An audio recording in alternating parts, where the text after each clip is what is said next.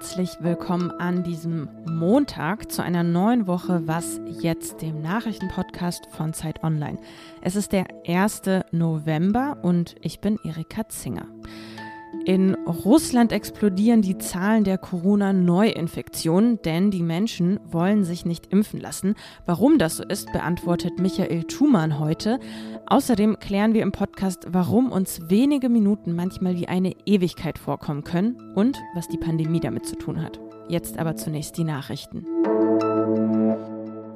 In den nächsten zwölf Tagen beraten etwa 200 Staaten auf der Weltklimakonferenz in Glasgow über Maßnahmen, um die Erderwärmung unter zwei Grad zu halten.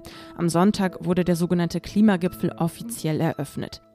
Heute werden unter anderem die Auftaktstatements von Bundeskanzlerin Angela Merkel, US-Präsident Joe Biden und dem französischen Regierungschef Emmanuel Macron erwartet. Geimpft, genesen, getestet. Eines davon gilt ab heute für fast jede Arbeitnehmerin in Österreich. Ausgenommen von der neuen Regelung sind etwa Lastwagenfahrer, die hauptsächlich allein unterwegs sind. Durch die Maßnahme erhofft sich die Regierung um Bundeskanzler Alexander Schallenberg einen Anstieg der Impfquote im Land. 62,4 Prozent der Menschen in Österreich gelten derzeit als vollständig geimpft. 65,5 Prozent wurden zumindest einmal geimpft. Das zeigen Recherchen von Zeit Online. Redaktionsschluss für diesen Podcast ist wie immer 5 Uhr.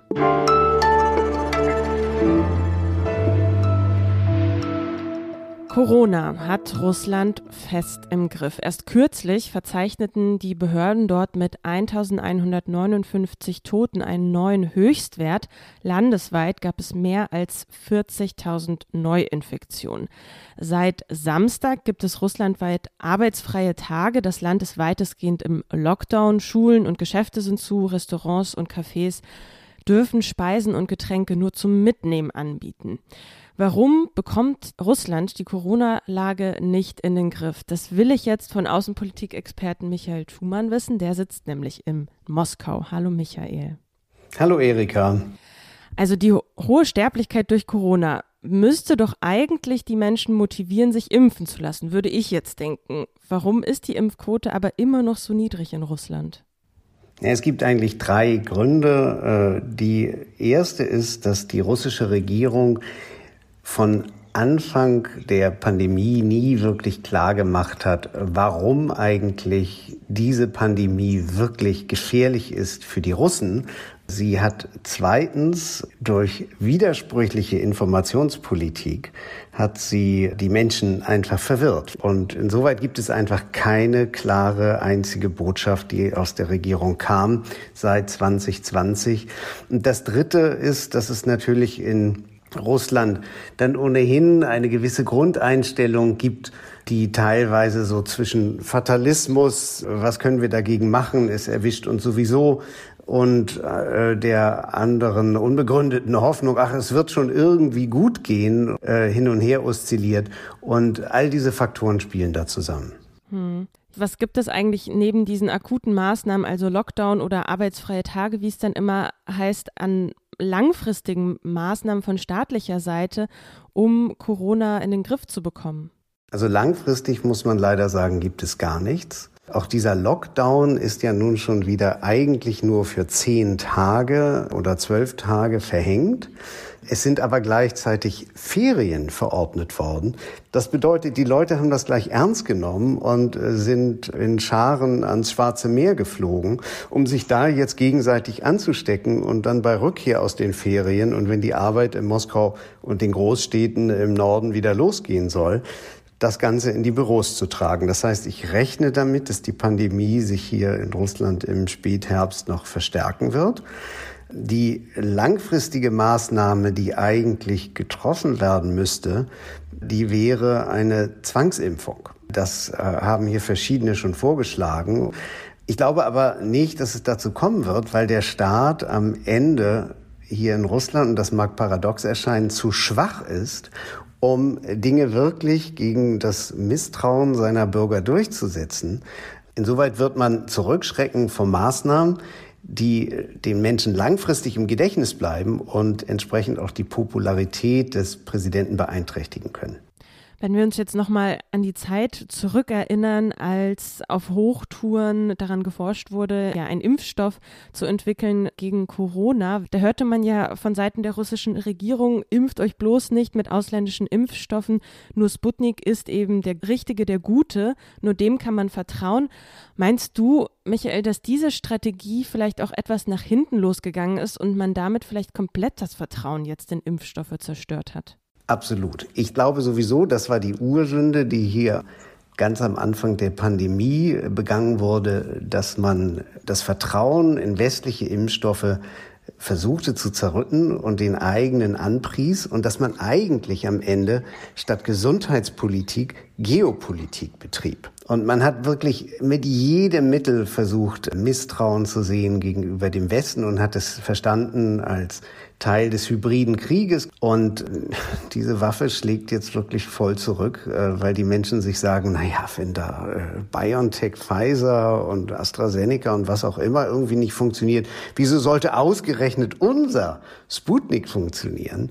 Und insoweit war das einfach eine konzertierte Maßnahme zur Zerrüttung des Vertrauens, das ohnehin in den russischen Staat, so muss man sagen, nicht besonders ausgeprägt ist.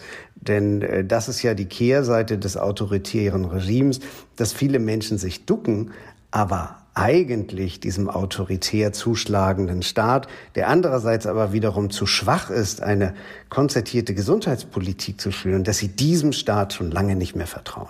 Michael, vielen Dank dir für das Gespräch. Sehr gern.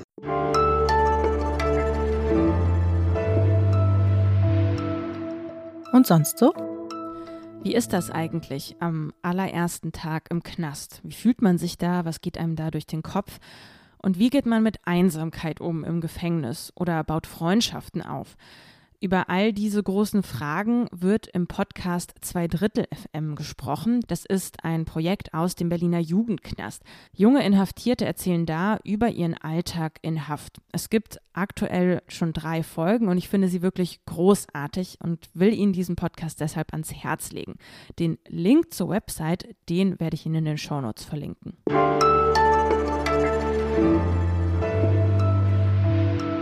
Vergeht die Zeit eigentlich schneller oder langsamer, wenn man jung ist oder wenn man betrunken ist? Schneller oder langsamer? Die Situation im Wartezimmer beim Arzt, die kennt wahrscheinlich jede und jeder. Vielleicht sitzt man da und man wartet nur fünf oder zehn oder 15 Minuten, aber jede einzelne Minute, die fühlt sich an wie eine Ewigkeit.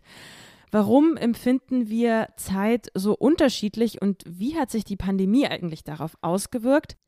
Um diese Fragen gut zu beantworten, habe ich mir mal Jakob Simmank aus dem Gesundheitsressort zu Hilfe geholt. Hallo Jakob. Hi Erika. Jakob, was sagt denn die Wissenschaft? Warum haben wir Menschen überhaupt unterschiedliches Zeitempfinden? Ja, das ist eine sehr interessante Frage. Es ist so, dass Zeit, und das habe ich in einem Gespräch mit dem äh, Psychologen Marc Wittmann sozusagen ein bisschen besprochen, ein guter Marker dafür ist, wie es uns eigentlich geht. Also wenn es uns gut geht, dann vergeht die Zeit subjektiv schneller und wenn es uns eigentlich nicht so gut geht, dann vergeht die Zeit im Schnitt langsamer. Das ist so eine ganz grobe Annäherung und wenn man es ein bisschen genauer machen will, kann man glaube ich sagen, dass ähm, wir ja zu jedem Zeitpunkt uns der Körper Signale schickt, also der Bauch gluckert oder unsere Beine sind unruhig, äh, uns ist ein bisschen schwindelig sozusagen. Und je mehr von diesen Signalen wir wahrnehmen, desto länger scheint uns eine Zeitspanne zu sein. Und das erklärt auch so ein bisschen den Wartezimmereffekt, den du zu Beginn angesprochen hast. Wenn ich im Wartezimmer sitze, dann konzentriere ich mich sehr stark auf meinen Körper, nehme sehr viele Körpersignale wahr und dann kommt mir die Zeit länger vor, weil ich mehr von diesen Körpersignalen wahrgenommen habe, wohingegen ich, wenn ich völlig abgelenkt bin mit Freunden in einem guten Gespräch oder vielleicht ähm, auch beim Computerspielen, dann kommt mir die Zeit kürzer wahr, weil ich so sehr abgelenkt bin, dass ich kaum Körpersignale in der Zeit wahrnehme. Ich merke das ja oft im Gespräch mit, mit Leuten aus dem Bekannten- oder Freundeskreis, wenn es da so um die Anfangszeit der Pandemie geht. Also mir persönlich kommt die Zeit vor Corona wie ein komplett anderes Leben vor. Also die letzten anderthalb Jahre, die kommen, glaube ich, auch Menschen in meinem Umfeld unfassbar lang vor. Würdest du sagen, das trifft auch auf die meisten zu und warum ist das eigentlich so? Ja, das ist eine gute Frage. Ich glaube, man muss da nochmal eine Unterscheidung machen. Es gibt quasi ein Empfinden der Zeit im Moment, also haben wir den Eindruck, die Zeit rast oder die Zeit vergeht sehr langsam und dann gibt es nochmal eine Wahrnehmung der vergangenen Zeit und das ist nicht unbedingt das Gleiche. Ich kann ein Erleben haben, in dem ich den Eindruck habe, aktuell vergeht die Zeit sehr schnell und rückblickend habe ich trotzdem den Eindruck, dass die Zeit lang war, einfach weil ich beispielsweise sehr viel wahrgenommen habe und sehr viele Erinnerungen emotionaler Art beispielsweise sich angehäuft haben, wohingegen ich zum Beispiel eine Routinearbeit machen kann, die mir ganz, ganz langweilig ist und wo ich den Eindruck habe, die Zeit steht still. Und wenn ich dann auf die Monate zurückblicke, in denen ich sehr routiniert zum Beispiel eine Arbeit gemacht habe, dann kommen diese Monate mir sehr kurz vor, weil ich sehr wenig unterschiedliche Gedächtnisinhalte letztlich produziert habe. Und dann gibt es natürlich verschiedene Erklärungen für, für das, was du beschreibst. Wenn wir jetzt davon ausgehen, dass einfach seit Beginn der Pandemie ganz viele Dinge passiert sind, die uns völlig neu sind.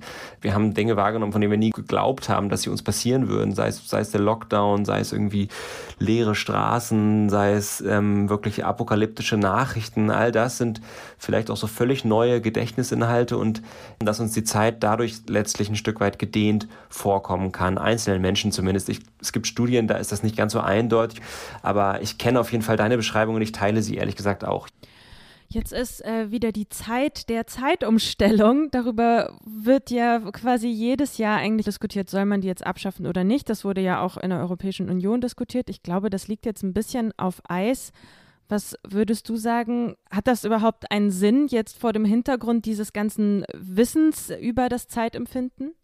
Ich glaube, es sind noch mal andere Fragen, die man sich stellen muss zur Zeitumstellung. Ähm, das sind ja so chronobiologische Fragen dann, also letztlich Fragen, äh, was macht das mit dem Organismus, wenn man plötzlich ähm, die gleichen Dinge, zum Beispiel zur Arbeit gehen, eine Stunde früher oder eine Stunde später macht. Äh, das ist nicht unbedingt immer gesund, sagen äh, Leute. Und ich bin auch gespannt, was dabei letztlich rauskommt. Ich glaube, die Zeitwahrnehmung selber hat keinen ähm, die Zeitumstellung selber hat keinen Einfluss auf die Zeitwahrnehmung jetzt im, im eigentlichen Sinne. Das sind vielleicht äh, vielleicht unterschiedliche Dinge. Und ich glaube natürlich trotzdem, es ist ein interessanter Tag, um mal über die Zeitwahrnehmung nachzudenken, wenn man so ganz bewusst an der Uhr gedreht hat. Danke, Jakob, für deine Zeit. Sehr gerne. Danke, Erika. Und damit sind wir auch mal wieder am Ende von dieser Was jetzt Sendung am Montag. Schreiben Sie uns doch gerne an wasjetzt@zeit.de. Die wichtigsten Nachrichten des Tages, die hören Sie dann wie immer in unserem Update um 17 Uhr. Mein Name ist Erika Zinger. Ich wünsche Ihnen einen schönen Start in die Woche. Tschüss und bis bald.